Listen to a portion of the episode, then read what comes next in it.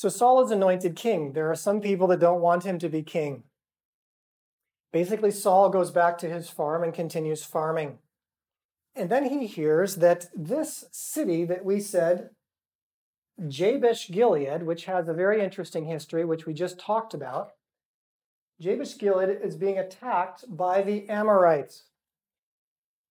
They're saying basically the Amorites are going to go in, they're going to take out every man's right eye. Very grisly season of time period. Uh, so Saul hears about this, and it says the Spirit of the Lord rushed upon him. And what does he do? He's plowing out in the field. He takes his ox, he cuts it into 12 pieces. Where have we just heard that story? And he sends it to all the tribes of Israel, essentially meaning if you don't come here, this is what's going to happen to you. Saul gets the 12 tribes of Israel together with him and goes up. And now, basically, anyone have an idea of why this specific town might be of importance to Saul? One of his, one of his ancestors might have come from Jabesh Gilead, right? This, this was the place where they went and wiped all the people out. They took the women from there. It's very possible his grandmother, great grandmother, was from Jabesh Gilead. So suddenly, he, this is his ancestry.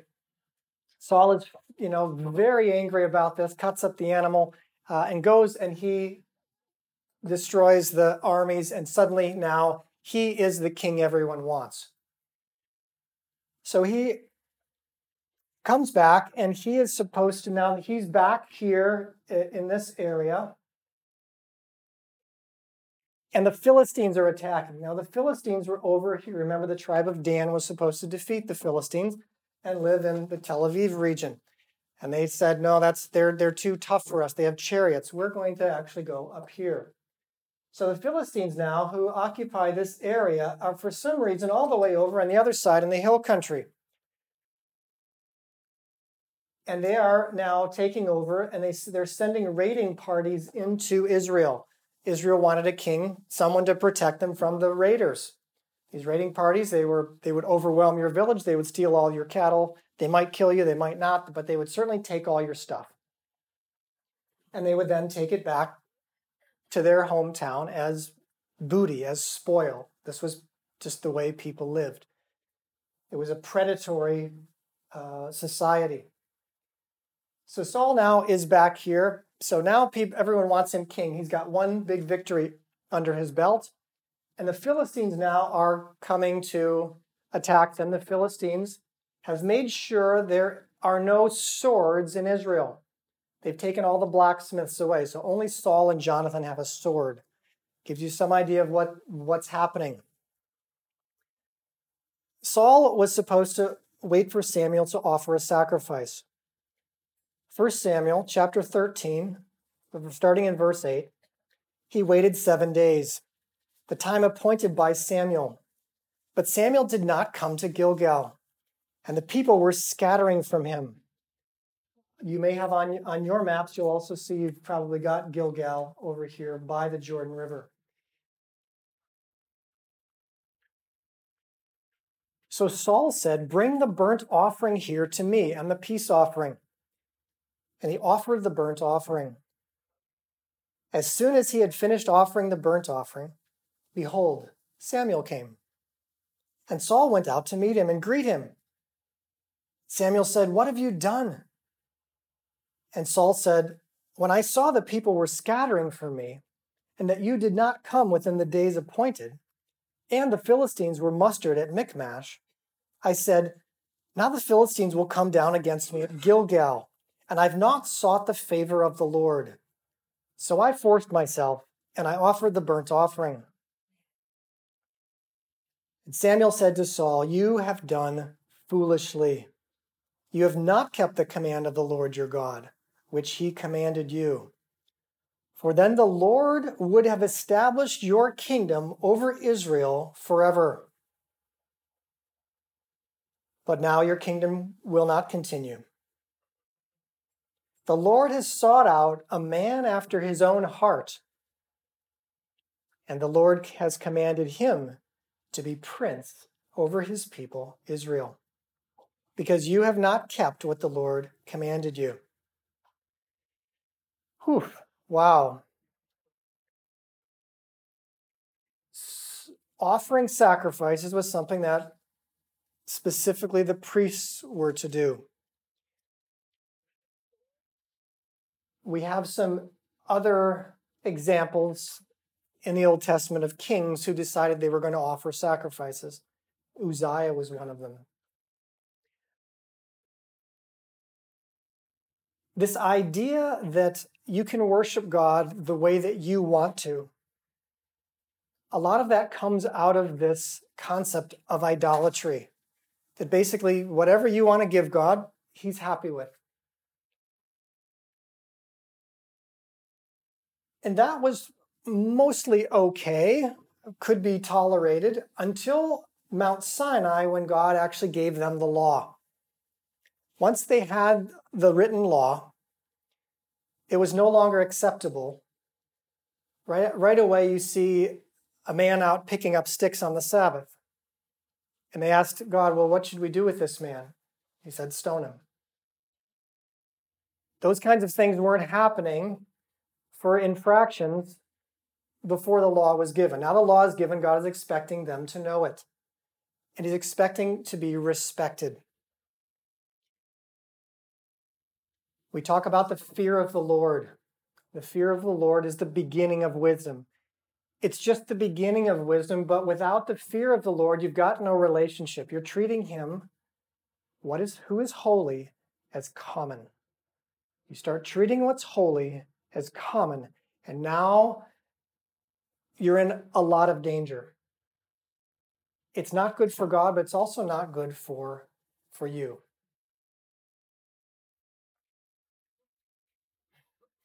So, what we see is when Samuel says to Saul, You've done foolishly, you've not kept the command of the Lord. For the Lord would have established your kingdom over Israel forever. Many of us think that God had David in mind all along. Whenever we run into passages like this, we have to ask ourselves if Saul would have kept the commands of the Lord, it sounds to me as if his kingdom would have been established forever. God would have brought the Messiah through another way. That There, God has a lot of ways to do things. It's I've heard someone say it's like a, a God with a you know 15 dimensional chessboard. He's always moving things around. He has no problems working things out. See, we think it's it's the man. Oh, it's because of the man was wrong. If we get the man, if we get the Superman, then what is it? It's heart. It's heart. Here, very, I mean, Saul rules for 40 years. 40 years. I'm not sure where this was in his reign. It might have been early, it might have been later. But he's saying the Lord has sought out a man after his own heart. A man after his own heart. What are some qualities of God's heart? This is something that we don't want to miss. We are contrasting now Saul and the people and the Levites. By the way, the Levites, I, I keep using that word, and that may not be familiar to, to everybody. The priests and the Levites, the tribe of Levi, uh, all of the tribes got some land. The tribe of Levi did not get any specific territory, although they were given cities throughout Israel to be Levitical cities, to be priestly cities and many of them were in Ephraim. There were some in Benjamin. There were in Ephraim. In fact, uh, I mean, Shiloh had the, the priest that we read about last week. So the Levites were the tribes. Not all Levites were of the priests. The Aaron's sons were divided into a couple of tribes, and the Kohanim, those were the priests. One of the sons of Aaron got to be the priests. The other Levites so if you see someone named uh, Khan or Kohen today, that would be someone who was of the priestly tribe. They were the specific priests. Aaron and the sons of Aaron were the Kohanim, the, the, that, that son. Khan, Kohen. Uh, the other, like Levin, Levi, Levi, uh, those would be the other Levites. They were supporting the temple. They were doing other temple work, but they weren't necessarily, they were of the priestly tribe, but they weren't the priests who offered the sacrifices. A little bit of uh, separation there. One of the things I want to I want to talk about, I started writing a little bit here on the board, is we asked the question last week. Um, what what happened to the sons of Samuel and Eli? What happened to these sons? What, why do people, righteous people, have sons that go astray? There are a couple of things. I want to talk about some, just a little bit of neurochemistry. Dopamine is the chemical that gives us desire. It's what it's why we want what we want. Usually, from the time you get up in the morning to the time you go to bed, you are moved, driven by your desires. Your first desire may be to go into the bathroom, but whatever it is, you're driven by your desires. Oh, I think I want something to eat, and then I want my coffee, and I want whatever it is that you are driven by. Time to do this, time to do that. Oh, I really, uh, really enjoy that class on Sunday morning I go to. I, I can't wait to get there. Dopamine in the brain. It's the motivation chemical. So I've got here the de- desire for food, money, sex, power, typical. So what we read about Eli's sons in 1 Samuel chapter 2 is that they were they were put their fork into the pot they were dealing with their desire for food. They wanted their food. We also see a little later on, it says they slept with the women who came to the tent of meeting. These were married men. They were sleeping with the women, so food and sex were things that Eli's sons were drawn away by. Samuel's sons, it said they turned aside to gain. They received bribes and perverted justice. Samuel's sons went after money and power. They were down in the Beersheba area. Remember, down in the lower, Samuel assigned them. They were to be judges. I truly believe God wanted the sons of these righteous men to be judges. Because Israel needed judges, they needed people who would stand for righteousness. That's why the people were asking for a king. These judges were supposed to give justice and they were and also there was some protection because they had righteous power. There is moral authority when you live righteously not only then but also now so when we have these desires and everyone has them they're natural desires there's nothing there those desires are not wrong food, money, sex, power, none of those desires are wrong. It just depends on what you do with them. If you have a, an attachment to God, an attachment to the things of God, and typically if someone grows up in a household where there is righteousness, where the father or the mother are righteous people, are talking about the words of God, you will obey God. Now, you may do it out of love or you may do it out of fear. Both of those can be motivators. Fear actually seems to have a bit more energy because we have a negativity bias in our brain. But there's a problem with obeying God out of fear. And that's that if things work out well, everything is fine. You stand up and tell your class that you believe in Jesus. And as long as everyone applauds you, everything's fine. The problem is, what happens if that causes you to lose your friends? What if that causes you pain or loss? And pain and loss are the factories which produce sin and rebellion. We don't think about that a lot, but pain, we think, oh, this is all personal choice. And it is personal choice, but pain and loss, physical, social, economic, now you've got pain. How are you going to dis- how are you going to respond to that pain? Eli's sons, Samuel's sons, I mean it's pastor's sons. It's pretty common for them to be teased, isn't it?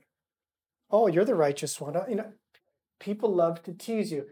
Teasing is not building up. Teasing is tearing down. And we especially love teasing in our culture. This certain kind of humor starts with an S, sar- sarcasm. We love to use sarcasm because it seems like humor. You can't really say anything about it. We're just being funny. But sarcasm, actually, this word, sark, what does sark mean? Flesh, right? Chasm, dividing, flesh tearing. Sarcasm, contempt, eye rolling. Oh, great job. Oh, you're really righteous today, aren't you? I bet you think you're better than everyone else. It's the subtle sarcasm. We're trying to tear someone down. This is the number one cause of divorce.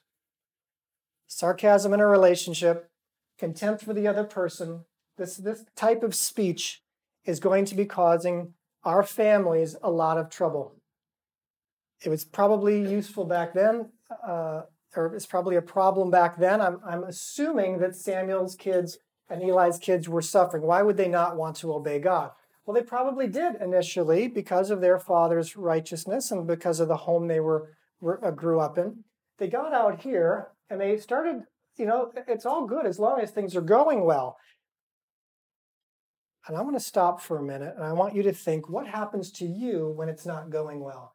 Do you go to pride and then we call it justification, self justification? Now you get to obey yourself. I tried God last time. I, I tried it your way, God. You know, you, are no good to me anymore. See, we're, tr- we're talking to God like an idol now. Uh, my good luck charm didn't work. Saul wanted to offer the sacrifice so he could have good luck in his battle. But he wasn't treating God as a relationship. That's why I'm using the word attachment here. We attach to God who we can't see, initially the way we attach to our parents who we can see. If your parents are very heavy on the rules and very light on actually the relationship with you, caring about you, understanding why it's difficult for you, but still holding you to those rules. If you get sort of a legalistic uh, family or legalistic parenting where you're punished or you're sent away, if, if you have a tantrum or you're angry, your parents aren't taking time to understand why that's so important to you. They're just giving you orders and sending you to your room. That type of parenting breaks down the attachment a child learns very quickly you don't have my best interest in mind. And if you don't have my best interest in mind, basically the enemy puts a lie in there and says, You're on your own. You better do it your way. You better watch out for yourself. I believe that's why anxiety is so high now among our youth. We have so many kids on anti anxiety drugs and antidepressants because anxiety often leads to depression. They're on their own. Parents are busy. A mother is supposed to be nursing and looking in the eyes of her child to delight in her child. And now mothers are nursing and doing what? Looking at their phones. Right? There's no bonding happening. They don't understand that this attachment now is going to affect their ability to hear from God. We're talking about hearing from God, and most of us are like, you know what, I, I, I don't even know where to start. It's because we have no attachment.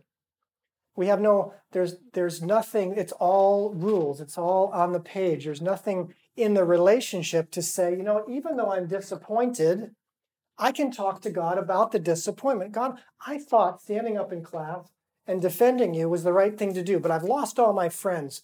What do you think about that? Most of us just say, oh, pain. I'm alone. I'm abandoned. I'm on my own.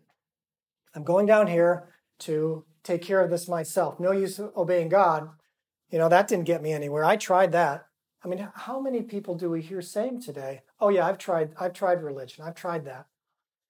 But we've tried it without any attachment. We've tried it without giving God the time that he needs. If we didn't attach well to our parents, and 90% of us did not, so we are at a, a disadvantage now treating God as a father, as a good father. We know people who, who don't even like to call God father. It's just not, it's not a good word. You know, Jesus shows up and he says, Abba, father. Well, most of the people in that society also had horrible fathers. Why is it? He, he says, I want you to realize that our Father God is the standard for good fathers. We're not changing the name. I want you to change the way you think about Father. He's always good, but He's a good Father. He's going to call you to do courageous things. And when you do courageous things, sometimes it's going to cause you some pain. And come to me with that pain. And as a good father, I'm going to encourage you. I'm going to show you that you're growing in your character, you're growing in your ability to be like me. Man is created in his image. We are supposed to be like him. If somebody looks at you, they're supposed to say, Oh, the image of God, there it is. Why, why are we not there? That's why even hearing from God, can we hear from him? We're thinking, well, you know, he's he's out there, we're down here. We're going to be talking a lot about this. And this relationship when we have pain, it is a we become idol factories. Rebellion. We go to and as soon as you start pleasing yourself, guess what? It feels good, temporary gain. Good food. Money comes in. Those guys in Beersheba, they probably went down, Samuel's kids, and some wealthy landowner said, uh, "Hey, uh, you know, why don't I let you marry one of my daughters?" Oh, that's a great idea. I think I think I will. Oh, and then hey, I've got this case coming up. I wonder if you could, you know, throw the judgment my way. You see how subtly this happens. And they were a good distance from their father in Beersheba. And next thing you know, they were in, they were making money. They had probably power because, but they lost their reputation. They lost God's design. We get temporary gain our money, our sex, our affairs, our power it says sin feels good for a season. But all this time, you're getting further and further detached and further devalued and getting away from the design that God had for you. Yes? How do we know when we listen to God's word that we have the words of his mouth? What would Adam, what he told me to do exactly what I wanted. Great question. The question is when we're listening to the words of God, we're trying to hear God's voice. How do we know if it's God's word or not? Usually, when I hear, I hear exactly what I want to do. Yes, you're talking about your dopamine. When we are dopamine driven, when there's when there's a relationship, when it's a job, when there's money on the line, typically I need to get other people to listen with me and for me, who are not going to be hijacked by my dopamine desire. I really want to marry this woman. I know she's not a believer, but, but I think she'll become one soon. She's so beautiful. I really want to take that job. I know I'm going to be traveling a little more, but they're, they're offering me double my salary. I got young kids, but you know, they're going to offer me it. I'm going to be a full professor if I go there. Titles. You see how you see how I, I'm not Typically, we don't even ask anybody. We don't even listen to God. We make the decision on logic. Getting people to listen with you and for you. Naomi and I typically do this. In fact, we have a, uh, especially people in the medical field. They may be with a university, and the universities now it's it's becoming very difficult to practice medicine in a godly way in a university. It's harder and harder. Am I supposed to leave? Am I supposed to stay? Well, you could look at scripture and you could find you could find scriptures for both of those. In your specific case, how do we apply the word of God? And that's where we need people around us.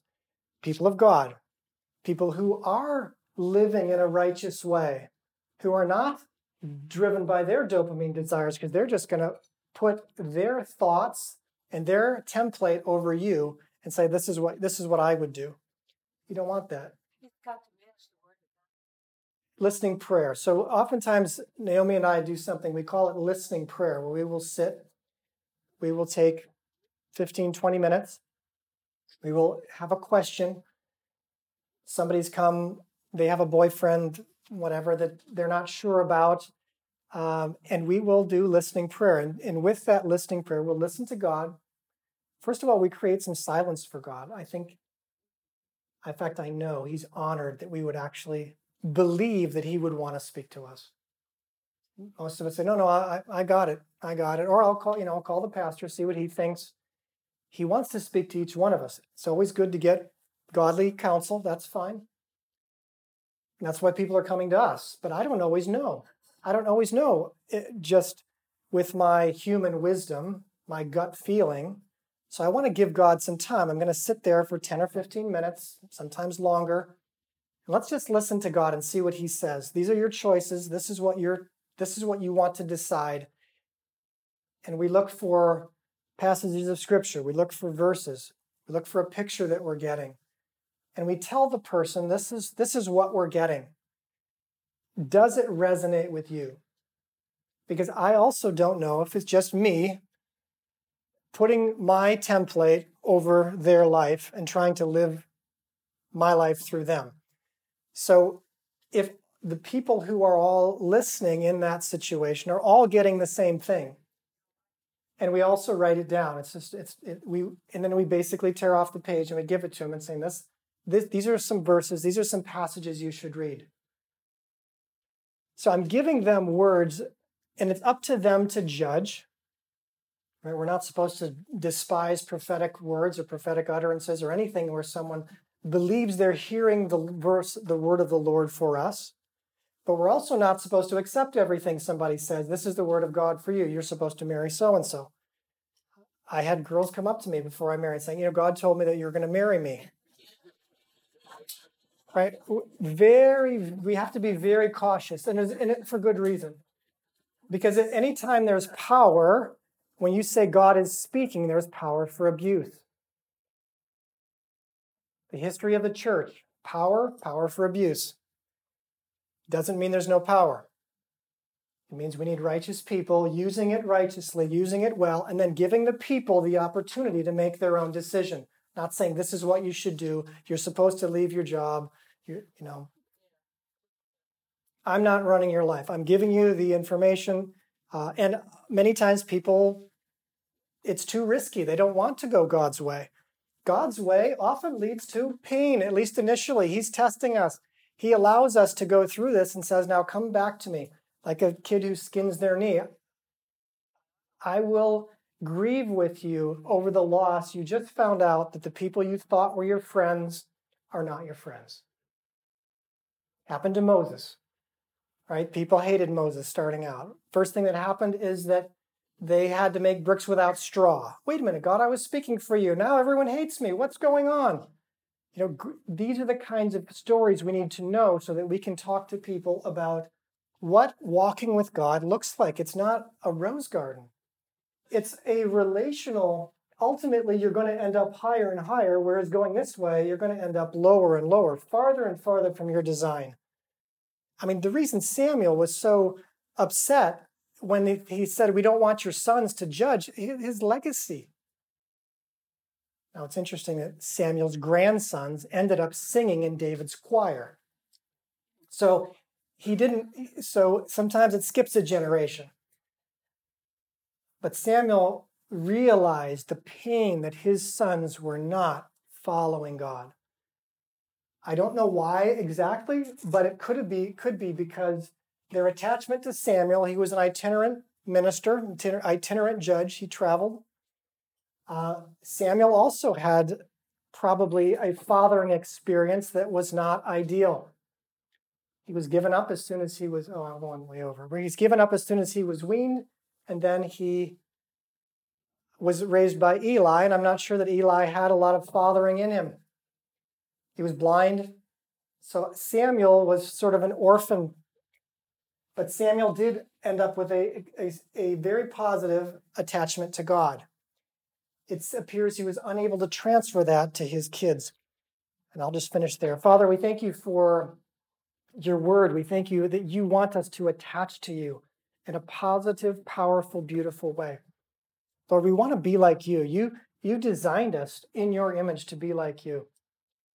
Lord, I pray that you would convict us of anything in any way that we're not like you so that we can correct that.